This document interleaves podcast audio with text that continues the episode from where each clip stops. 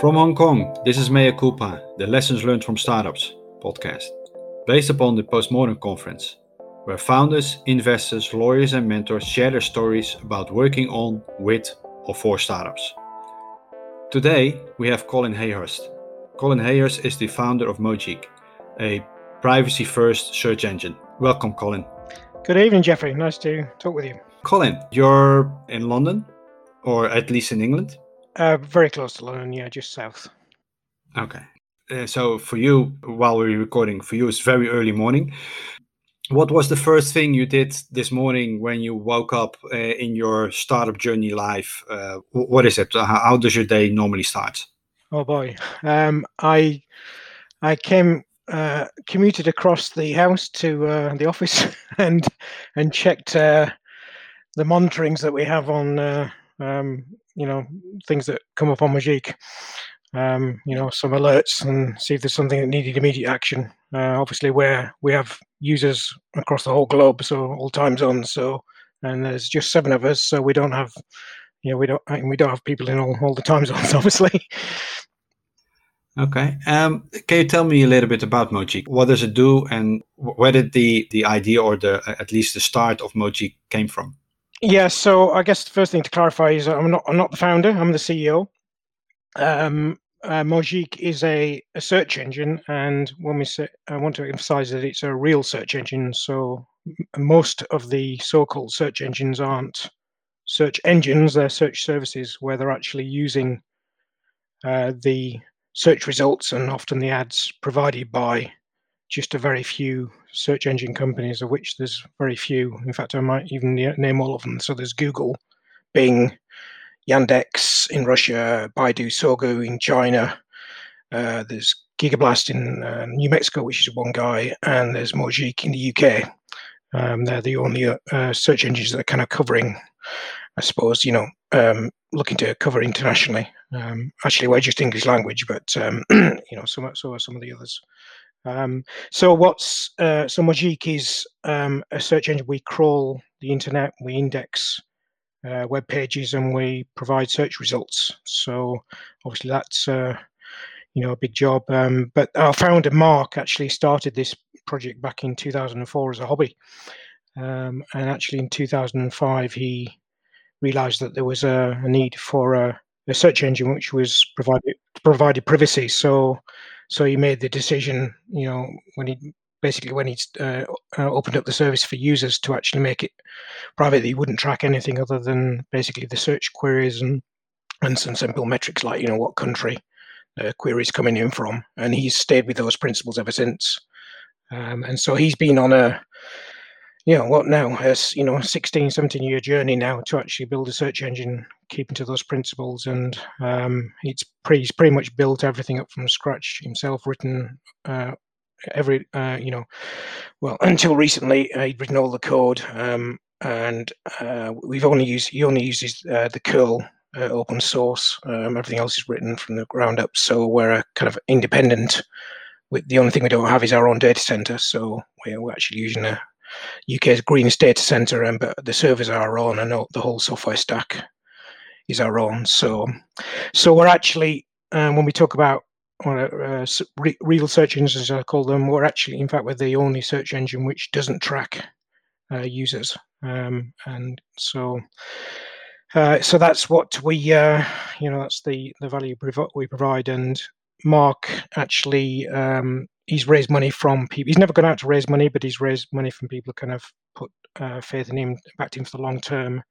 Uh, but this the start of last year, he raised a large round from a one single investor who um, and said, "Look, okay, look, I want you to, you know, to take this to market now and build a business." So, so he put some money in and a large chunk of money in, and then basically one of the, the first tasks was to find a CEO um, and which was which was it's obviously to me, and the investor then followed in with another uh, round. so we're now sort of going to market, if you like. Um, and uh, you know, my role is to build out the, the business model for that and uh, turn it turn this into a sustainable business.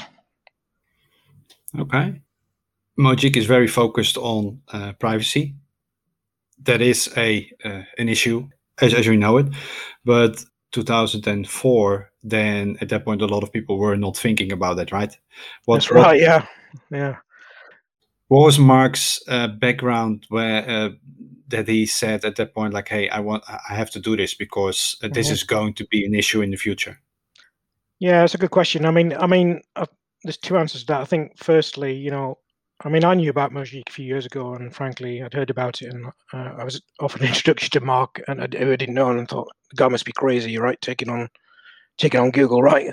Um, and but actually, he's not crazy at all. He's actually, you know, having worked with him now closely for uh, for nearly a year, he's, um, I mean, he's really a visionary guy, and you know, he saw that, you know, that vision back in 2005, you know, which is very early, but um, the second answer is, you know, he just, you know, he was looking at search queries and, and thought, you know, these searches, people surely don't want, you know, you know, they want to be doing them in private. So he made that decision. He made that decision early on, when obviously you know wasn't getting a lot of searches. You could watch them going across the screen, right?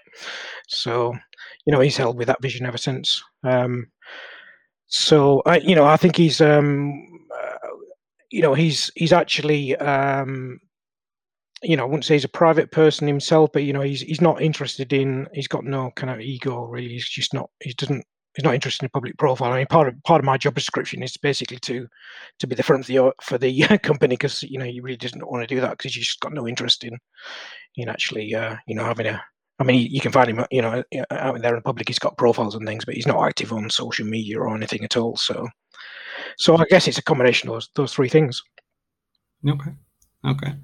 There are, of course, like especially now, privacy is uh, way more of an issue, or uh, at least on the top uh, top of mind of a lot of people. So, what I uh, uh, what I hear is that also all the people using like services like uh, DuckDuckGo and and and other search engines. Um, just a quick comparison: why why use Mojeek and not yeah. everybody else?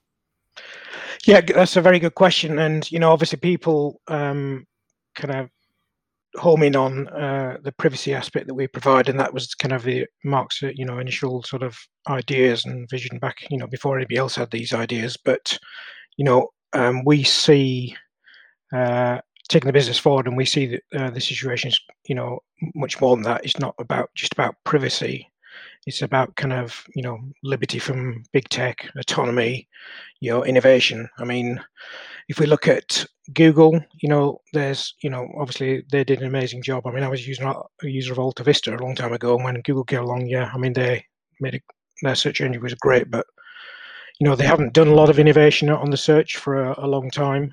Um, and only if you've got a search engine, the full stack, can you do those type of innovations. So we've got some innovations which we're working on, which you know will be new, which you know companies like DuckDuckGo and Quanti, Startpage won't be able to do because they're they're basically getting their results uh, well mostly from Bing. Uh, Startpage's from Google, so they, they have to take um, you know the search results that they're and that they're provided by those those companies. Um, but you know I think there's um, also there's uh, there's the there's a lot of choices are made in in actually you know how you um, provide search results. So you know, I think it's. I mean, our view is is that there should be, you know, plenty of choices of of, of search uh, uh, results, and and that would be better served by having more search engines because um, if you know if you're taking results as DuckDuckGo do from from Bing, for instance, you know you, are taking their you're having to accept the ranking, uh, you know, the indexing that Microsoft are making and the ranking that they provide. Uh, you know, whereas what we can do is we can, you know, we can actually um, we can um, we you know if you use Mojeek, you'll get very different results from from Google and and and Bing and DuckDuckGo and Startpage and all those. Um, and so it's you know it's crazy to have you know essentially we've almost got a monopoly in uh, you know English language um, speaking countries with with Google. Um, obviously, it's different in China, right? But the um, you know, why should one algorithm kind of rule our view of the world? You know, Google's ranking algorithm is, is actually uh, has a huge, not so obvious influence over um, society. You know, I mean, people are very well aware now of Facebook and what that's meant for democracy and so on. But you know, it's it's quite it's not quite so obvious as to what influence the uh, ranking done by and choices made uh, made by Google engineers uh, has on society. So you know, you know it, as far as I'm concerned, it would be great if there were you know more companies that, that were search engine companies like ourselves. Uh, I also know that uh, Mojeek now indexes over 3 billion pages. Uh, any chance how much of a percentage that is of the the World Wide Web, as we call it? Yeah, I don't think anybody knows the answer to that question. I mean, there's um, Google aren't also um, uh, not transparent at all about what they index, although there's they're having to disclose some of this information now to governments as the uh, regulators come in. Um, I mean, they're you'll see different numbers. I mean, if you look at Google's um, kind of statements in the past, they talk about indexing trillions of pages, but I, but I don't I don't believe that's true at all there's some independent studies that um, academics have done. Actually, so a Dutch uh, uh, researcher actually did, and that was um, something saying it was around 80, 80 billion um, that Google do. But uh, the CMA, which is the UK government regulator, have got some collected some evidence from Google, which nobody else has seen, I believe, and, and they're they're saying it's uh, somewhere around you know uh, um, 300, 300, I can't remember the actual number. It was, it was around 300 billion um, if I remember right. Um, so there's that kind of scale. So you know, so at the moment, we're, yeah, we're only indexing uh, like one percent of what Google are doing, but um, Bing uh, are doing. I think if I remember the number that the CMA said was about 80, 80 billion. You know, in the same study. So Bing are actually, um, yeah, I might get my numbers wrong. It's like you know a quarter of the uh, size of the index of of Google. Um, so yeah, that's the kind of numbers that we're we're looking at. Mm-hmm. Okay. Before Mojeek, you also had entrepreneurial experience, right? But also at that point, uh, you had uh, some uh, angel investment experience. Can you tell me a little bit because I, on your profile you say I'm not doing any angel investments anymore. Mm-hmm. What was your decision not to do angel investments? Uh, yeah, so I didn't I didn't do a lot of angel investing. I did two two investments actually, um, um, but because it, that was on my profile, I, am constantly getting bombarded by people who, even though I say I don't do them, they still contact me. I guess I got on some database somewhere. Um, uh, so why did I stop? I mean, basically, I stopped because I mean, actually, so I had a, a company which I kind of co-founded back in the '80s, which we bootstrapped uh, and had a, uh, a, really great exit in 2005 and had some money from that. Uh, I didn't, I didn't, you know, um, I didn't have enough money from that to do the things that I want to do in terms of, you know, um, supporting my family and and so on to, to actually um, comfortably say, you know, I, I, can make 10 investments, which is, you know, kind of what the the uh, the general thing is, and you know, you need a portfolio, right? And um, I, you know, making 10 investments would have been a bit uncomfortable. So, so, um, but however, you know, I, and I wasn't going to make any investments at all. Um, so I actually, um, uh, yeah, cut a long story short, I ended up making two small investments, um, and really there were there were more cases of the kind of two. Were two sort of young entrepreneurs who I just thought were absolutely amazing, and I just I wanted to kind of help them, to be honest, uh, as much as anything. So uh, but yeah, I sp- in, before that, the sort of five years after I sold the the first company, I spent you know five or six years or so helping um, on uh, startups raise investment money, uh, set up an angel group. I was mentoring lots of founders, you know, helping do business plans and pitches and so on. So, um, you know, and that was at the time, uh, very much at the time when the uh, startup uh, the startup ecosystem was starting up in London, so saw the rise of that, and it was a very interesting time. Um, and yeah, so I made those two investments, and then um, I mean, would have made any more, maybe not. But basically, uh, cut long story short, I got involved in one of those two investments because I had to, because uh, it turned out I actually. So the second investment I made was a couple of young guys, and the guy who's do, uh, looking at the business the business side, um, the marketing side, he turned out to be a, uh, he had his hand in the till, so we had to. Yeah, so we kicked him out, and then uh, so and James, the uh, technical guy, said, "Well, you know, um, so what we're going to do now?" I said, "Well, okay, I'll I'll I'll come in and, and work full time on the business," uh, and uh, and and that was it. So I was then full time again working on that. Um, and then that was an interesting journey, which led to you know what I'm kind of doing now in, in a funny funny way.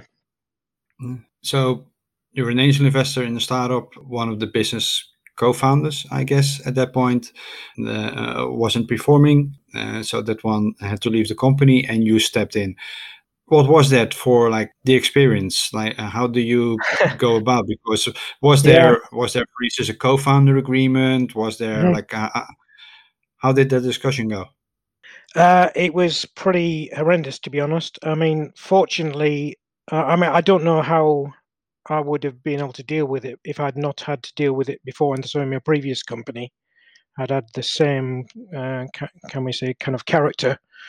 Um, uh, you know, uh, uh my so uh, I worked with another, another guy who'd had to put his hand in the till, and we'd had to get rid of him. Um, uh, so that was, you know, that was like kind of ten years beforehand. So I'd been through that process, and which was even more tortuous. And um, but you know, I learned a lot from how to deal with um, such difficult people in, through that uh, lesson. And so you know, I was I, I, was able to deal with it fairly clinically in in uh, this case. And it was very early. I mean, literally, what happened was there was there was two young guys, and basically they came to me and said, "Look, we've got this idea. Can you help us raise some money?"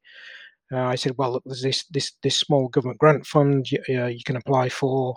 I think you, uh, I'll, I'll, if you like, I'll write the application for you because uh, it didn't take a lot of effort, and you know, me supporting it will help you. And if, if you get it, then I'll I'll I'll um, co-finance it because there's co- you needed to to co-finance it. And to my surprise, we got the grant, so I had no choice. So I had to put the money in, and then literally, I mean, literally, we got the money. I put my money in uh, even before we got the money from the grant, government grant, and uh, literally within days, uh, the guy who was kind of you know uh, the founder CEO was actually taking out money out and spending it on his uh, on his peccadillos. Um, so you know spotted that. Uh, I mean I can't remember. It was literally like it might have been two weeks. Um, spotted very quickly and realized what was going on and I realized you know, I, I'd already spotted it was, you know, some of his behaviour was a bit strange. I'd seen it before, so we dealt with it just really quickly. But it was difficult because we didn't have all the agreements in place, and we actually had to. Um, yeah, I mean, it's a long story, but um, um, we I managed to get his shares back off him, and um, we all sorted out cleanly, and and uh, you know, he was not happy at all, but uh, you know, he got what he deserved. I mean, he was, uh, yeah, uh, yeah, it's. Uh, there's, there's, a lot more stories there, but we, if I hadn't had the previous experience of that, it would have been. I mean, it would have been. It probably would have all fallen apart. Yeah, because two weeks is uh, uh, quite short indeed, uh, and sometimes you hear stories uh, about that that goes on for months, maybe even years yeah. Uh, before yeah, you yeah. find out. Okay, kudos for you. Then, with one of your uh, companies, you also went through Y Combinator. Yeah, so that was the same company. So what happened? So yeah. so so um, um, I so I do, uh, went then full time. You know, within literally just starting, we got uh, with James. Uh, James was actually a school kid from Dundee, um, and we um, so we focused on building a product, um, which was called at that time it's called Stackblaze, and it was basically um, um, it was a infrastructure products. So it was, like Heroku for PHP, but this is before Heroku was doing PHP. They were just doing Ruby at that time. And uh, so we saw a gap in the market, and James was uh, James is an, I mean James is an incredible developer. He'd been developing since he was nine or something, and you know he knew more about PHP, you know, as much about PHP as anybody, and so he wanted to build some, you know, some like uh, Heroku from PHP, but from the infrastructure layer. So it was something like you know, uh, it's more like an EC2 uh, Amazon EC2 web, you know, web services for for PHP applications, and so we built that. And I, you know, he did the coding. Uh, I did it, you know, kind of everything else, and we launched that, and we got, you know, quite a quite a decent, uh, um, you know, proof, if you like. Uh, beta users, we weren't charging, but it was kind of proof, some traction, and uh, quite quickly. Um, uh, you know, after we launched the product, and that kind of led to us uh, getting into Y Combinator off the back of that. Um, so yeah, so we and we uh, so we went through Y Combinator, which you know we can talk about. That was a pretty brutal experience, to be honest. Um, but we um, what happened with that? So that was going well, and we um, again to cut a long story short, we we were hit by a a, a big uh, a big problem with that, which is that we were because we were selling uh, infrastructure. Um, uh, we, we needed to to buy IP addresses, and so the data center that we partnered with, uh, we were using their their servers and you know setting about our, uh, our stack on there, the virtual machines, and we wrote a new hypervisor. And uh, but we needed to buy IP addresses, and the uh, data center company, a company called OVH, which is a very big com- French company, they changed their policy literally overnight and wouldn't sell us IP addresses. Um, uh, it was nothing to do with us. It was just a, a, change by the you know policy change at the company overall. But that kind of uh, that was uh, that hit us very hard. You know, basically we couldn't we couldn't sell our software right because we couldn't get the IP addresses. So that that and that basically it didn't kill us instantly, but that was the the fatal blow, if you like, which we never we never recovered from. Um, you know, we actually James and myself got very stressed out, and we tried to build, we pivoted, tried to build another product, but really that was that that um, that blow really knocked us out. We never recovered from, and eventually we said, "Look, you know, we're we're both getting too stressed out. Let's shut down the company, uh, return the money that was left, which uh, to to the investors, and uh, let's shut it down and move on." Which is what we did. Um, it's quite interesting uh, because quite often when people uh, shut down the company, they do that at the end of the runway, right? You had uh, issues with acquiring IP addresses. I guess that was also because the there weren't that many IP4 yeah. Uh, addresses available at the point, and probably IP6 was not readily uh, uh, de- deployed back then, or maybe not compatible with your with your platform. No, no, that's that's absolutely correct. Except that we we IPv4 was run out. Um, so, but we we had to be able to support IPv4. Or We couldn't, you know, uh, you need to provide that uh, have those addresses to provide the service. So, mm-hmm. yeah, that, that was exactly the issue, and we knew that was going to be an issue. We just we expected it to be an issue like you know f- three, four, five years down the stream, but it suddenly hit us. So. Mm, and then you try to pivot, but uh, yeah what made you decide at that point while you were still yeah. having uh, obviously some money in the bank some uh, yeah. some runway left that you say like hey like this is not going to work uh, yeah. Uh, let's let's uh, let's put an end to this and, uh, and let's return the money because that is probably not a very easy de- decision to make well i mean to be honest we probably should have um, we, you know, when we returned the money, it wasn't a lot, lot left. if I'm honest, um, we probably should have um, you know, uh, stopped uh, at that point and not tried to do the pivot. Um, you know, we'd returned a bit, uh, quite a bit more of the money, not a huge amount, but quite a bit more, and we wouldn't have wasted. You know, I can't remember what it was now. Another nine months, I think it was. Um, you know, struggling on. Um, but you know, it's not. It's easy. You know, we were, we were, you know, we wanted to um, to give it a shot, uh, another shot. So I'm sure the investors were happy for us to, to give another shot. You know, there's no no complaints from them at all. So, um, yeah, you know, it could have that could have worked out. But I think it, you know, it was uh, it was particularly hard for James. I mean, he was very young, right, and he was taking all the technical load. Um, he's building a very ambitious product, um, and you know, I think he's, um, you know, at the end of the day, yeah, you know, your health's more important than the money, right? So, so I think. Uh, we did the right thing, but you know, in hindsight, perhaps we should have shut it down earlier. And I think James will probably say the same. Hmm. What was the reaction of the uh, of, of the investors? Did they basically, in hindsight, had the same reaction? You should have uh, closed earlier. No, or? no, no, no. They're fine. Oh, thanks for uh, that's for very uh, thanks for letting us know, and uh, appreciate you sending the money back. Which is I didn't say it's peanuts to us, but it is. I mean, you were talking about Andreessen Horowitz and uh, SV Angel and stuff, right? So it's, I mean, they you know they're, they're doing portfolio investments. So they were in our Y Combinator batch. There were 82 companies, and they they didn't even speak to all of us. You know, they um, they've I mean they've done very well because actually it turns out. Even though that at the time that batch was known as the the batch that broke uh, YC because we it got too big and they cut down the size of the uh, program the, uh, on the next uh, cohort, it's actually turned out like 10 well it's now let's see now nine years later it's actually looking like the most successful batch ever funnily enough but you know it's um, so they've done well. I mean they've you know a batch there's um, coinbase there's zapier instacart uh, clever mattermost you know so there's it's actually looking like it was one of the most successful batches ever. So they so the investors have done fine right? Okay. Like quite often, you hear uh, founders talk about uh, YC and trying to get in there. Um, uh, it's it's the top program uh, mm-hmm. in in the world.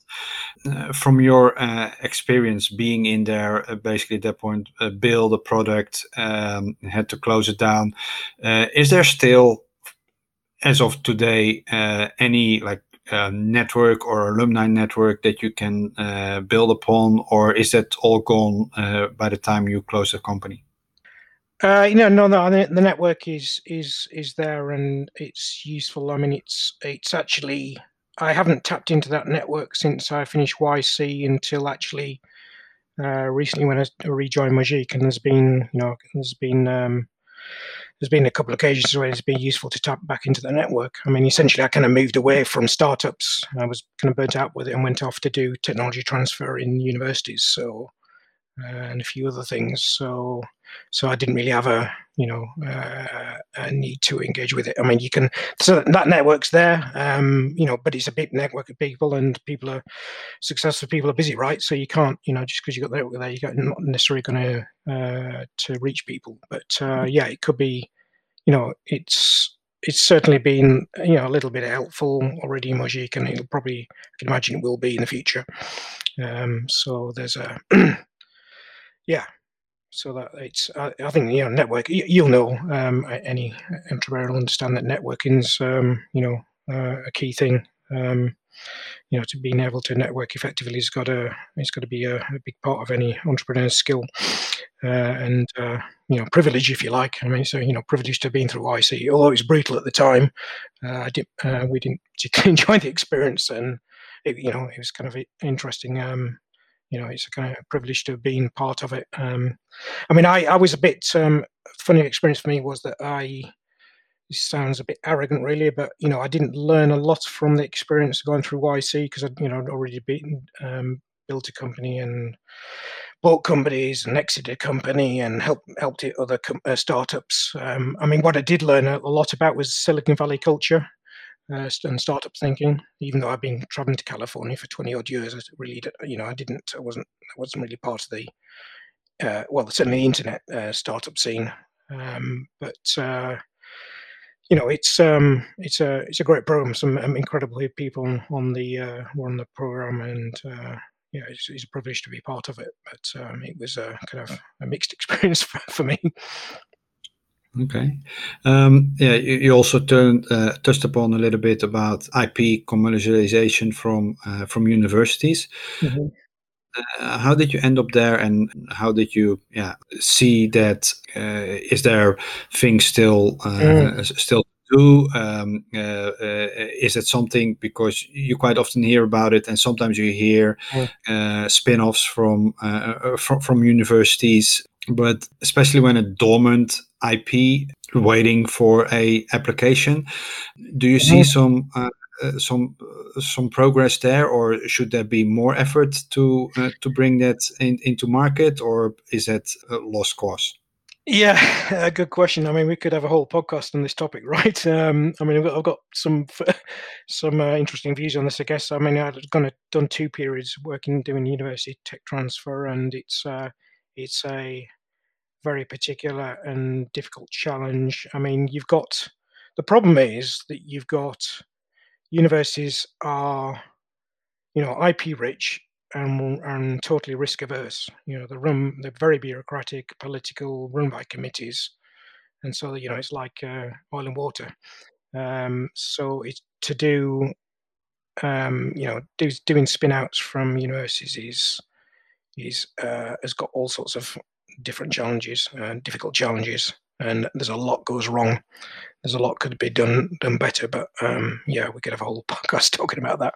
I mean, I might, why, you asked why I got into it. I got into it because I've been the first company I did is we were doing, you know, we were doing R and D work. Uh, I actually did a part time PhD. I mean, my my kind of technical my expertise, I suppose, is in kind of algorithms, building you know algorithms which were you know, kind of um, you know publishing papers on them, and so uh, I guess as a bit of a I mean, I'd, a couple of times I could have been uh, gone down an academic route, and maybe there's a scratching the academic itch there a bit. At um, you know, I'd always loved um, um, physics and maths, and uh, I'd actually trained as an engineer. But so and this job came up to be a uh, um, to actually be kind of a I mean wasn't I wasn't called this, but essentially I was kind of entrepreneur in residence in a in actually a, a physics department, but, but also working in the mathematics department, and so that was like a in terms of um, technical interest, it was just like you couldn't wish for a better job. But in terms of the bureaucracy and the uh, dealing with the institution, it was uh, it was pretty horrendous. But we you know, I had some great fun. I mean, we, you know, worked on five different spin outs. And this is from a, you know, um, a department that never done a spin out and hadn't really done nothing with universities. So, you know, I worked on quantum computers, I worked on quantum sensors, uh, lots of machine learning applications, and uh, yeah, and uh, yeah, nanomaterials, uh, photonics. So it was, um, you know, it was like a kid in a candy store in terms of uh, technical stuff but um, the institution was just driving me nuts to be honest so i had to get out. And, uh, and you know cut a long story short i jumped out with one, one of the spinouts that uh, i helped to uh, create so.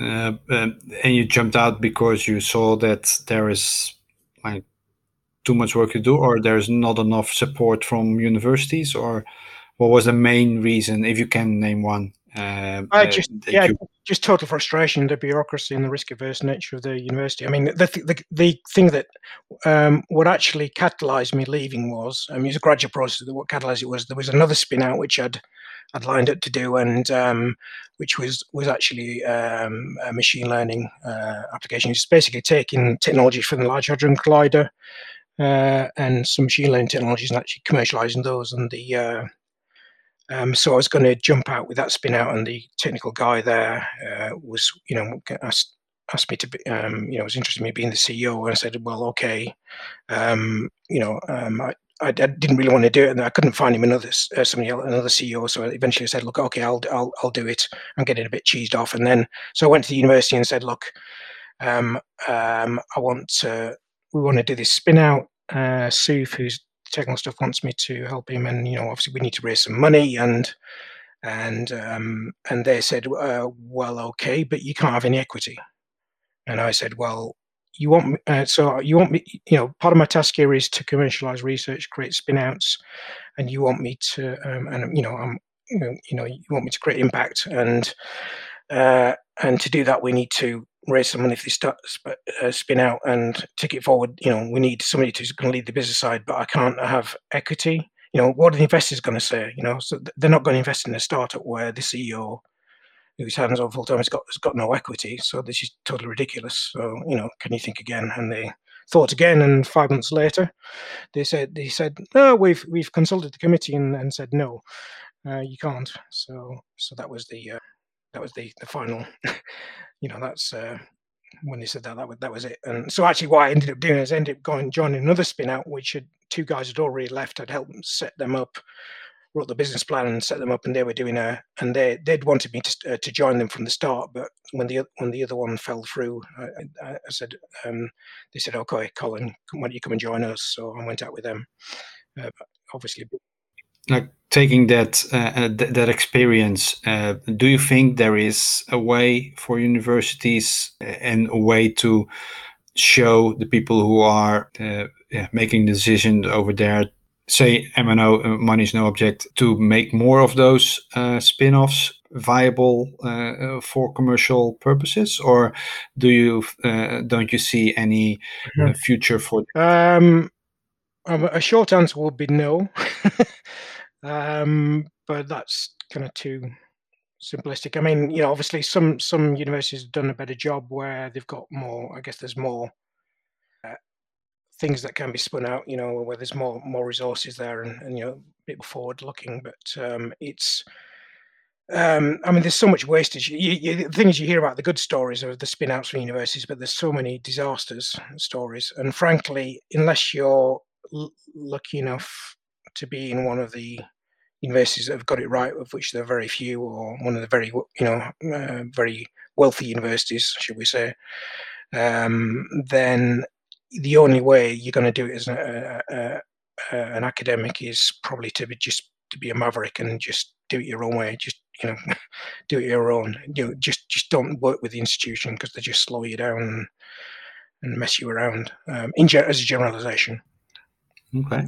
And then that's sorry. Just a, a last point is, I mean, the, the government, UK government, and, and well, I know other governments, but the UK has actually taken a kind of leading role in this. Is actually trying to create incentives for universities to do this by, so they actually get financial rewards for what's called uh, uh, impact, which includes spin uh, spin outs. But so they've actually really tried, but those incentives um, aren't aren't working and frankly i don't i can't see that they will work i mean this kind of you know kind of good intentions and a good try but it's um you know it's there's a lot of wastage.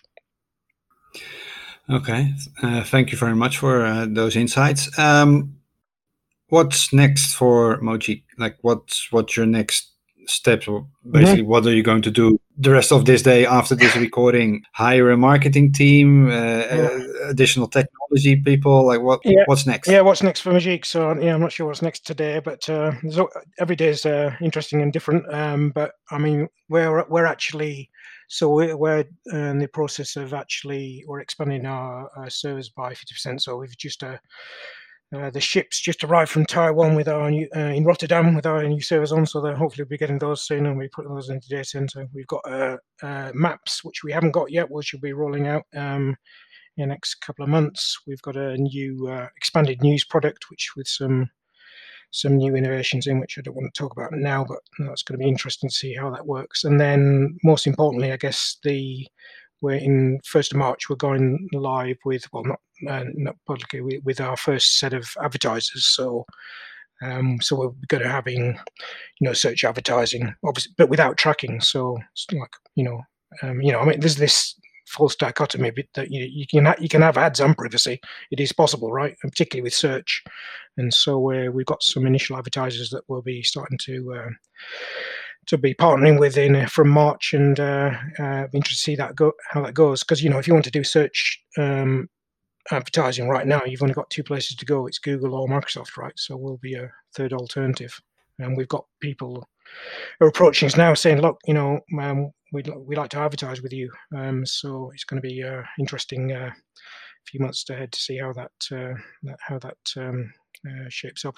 Yeah, I'm uh, definitely interested to, uh, to see, and uh, maybe at that point circle, circle back in in a couple of months to see how that uh, how that is going. What is quite often heard advice that you've gotten, but actually you are not agreeing with when it comes to uh, startups or building a, a, company or product? Um, yeah. What, so you mean like common advice, which I don't necessarily agree with? Um, yes. Yeah. So I mean, one one that's always come up a lot is um, I'm um, I don't think it's a bad advice, but you often hear probably more from entrepreneurs than from advisors about like you can't find a d- domain name. Um, you know, I mean, I've, I've I've yet to. I mean, I've I've helped a lot of people actually find domain names at .com, which they you know when they didn't think they'd get one. I mean, there's just lack of imagination there. So if you can't find one, it's it's it's probably a lack of imagination.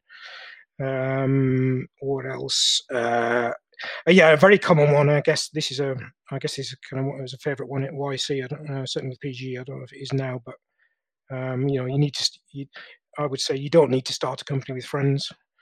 Um, that's uh, you know that's a, seems to be a common bit of advice, which I don't necessarily agree with. Uh, I mean, there is. I'm not saying there isn't value in that, uh, and, um, but you know, I think it's a bit close-minded. Um, I guess another one actually, I guess this would come from particularly with the technology transfer background, and also is, is about, and often this you'll hear this from, from let's say naive investors uh, is you know you got you always got to patent stuff. You must patent stuff. I mean that's I think patents sometimes it's good, sometimes it's good to patent, sometimes it's a very bad idea to patent. Um, yeah, so that's three things. Okay, and what's something that's not a secret but most people don't know about you. Uh, well, there's probably things that are secret, but um, yeah. So yeah, yeah. I guess one. I guess one of the things that projects I really enjoyed working on. This is going way back into the uh, into the '90s, right? But um, I spent several years um, doing R and D and supporting engineers who were working on the International Space Station design, and that was people in you know worldwide in Japan, Russia, Europe, US, uh, UK. So we were looking at one the biggest engineering problem the International Space Station was space debris impacts. They're concerned about punches from space debris, and so there's a massive program went on looking into the design of that, and so I did a lot of work on that, and so yeah, which was uh, was was great fun, and I got managed. Uh, you know, one of the uh, bonuses of that is I got to fin- uh, visit all the uh, space research station, um, main space research centers around the world, and work with the engineers who were working on, on those problems. Um, um, so yeah, that was uh, people that you know who weren't that have worked with me since wouldn't wouldn't know I was working on that stuff back in the nineties. Mm. You've uh, definitely uh, uh, been around uh, on different levels of technology, but also on different levels of the uh, uh, of the globe. If there's one thing you want people to take away from this talk, what is it? One thing. I'm only allowed one. Is that right? there's you're only one. one yeah. Yes. Okay. Um, okay. Well, if you're doing a startup, um, um, you will have at least one near-death experience. I'm not. I'm not okay. to meet a startup which didn't have a near-death experience. I mean, you, if if I haven't heard about it, it's because they, you know, they don't want to tell tell you about it. Um, everybody goes through it. So you know, when you go through that valley of death, I guess is, is the expression. You know, just know that every everybody else has been through it. Uh, you're not unique. Okay. Thank you very much. I want to thank you for your valuable insights and sharing of your lessons learned in startups. For the listeners, although the rating system of podcasts is hideous, if you like this Mea Cooper series, you can rate this podcast with five stars as a motivation for the makers. Uh, thank you for Copy Ventures for making this series possible. Any suggestions on guests in the show notes, there is ways to contact us. Uh, this is Jeffrey Brewer, and go out and build something meaningful. Thank you, Colin. Thank you, Jeffrey.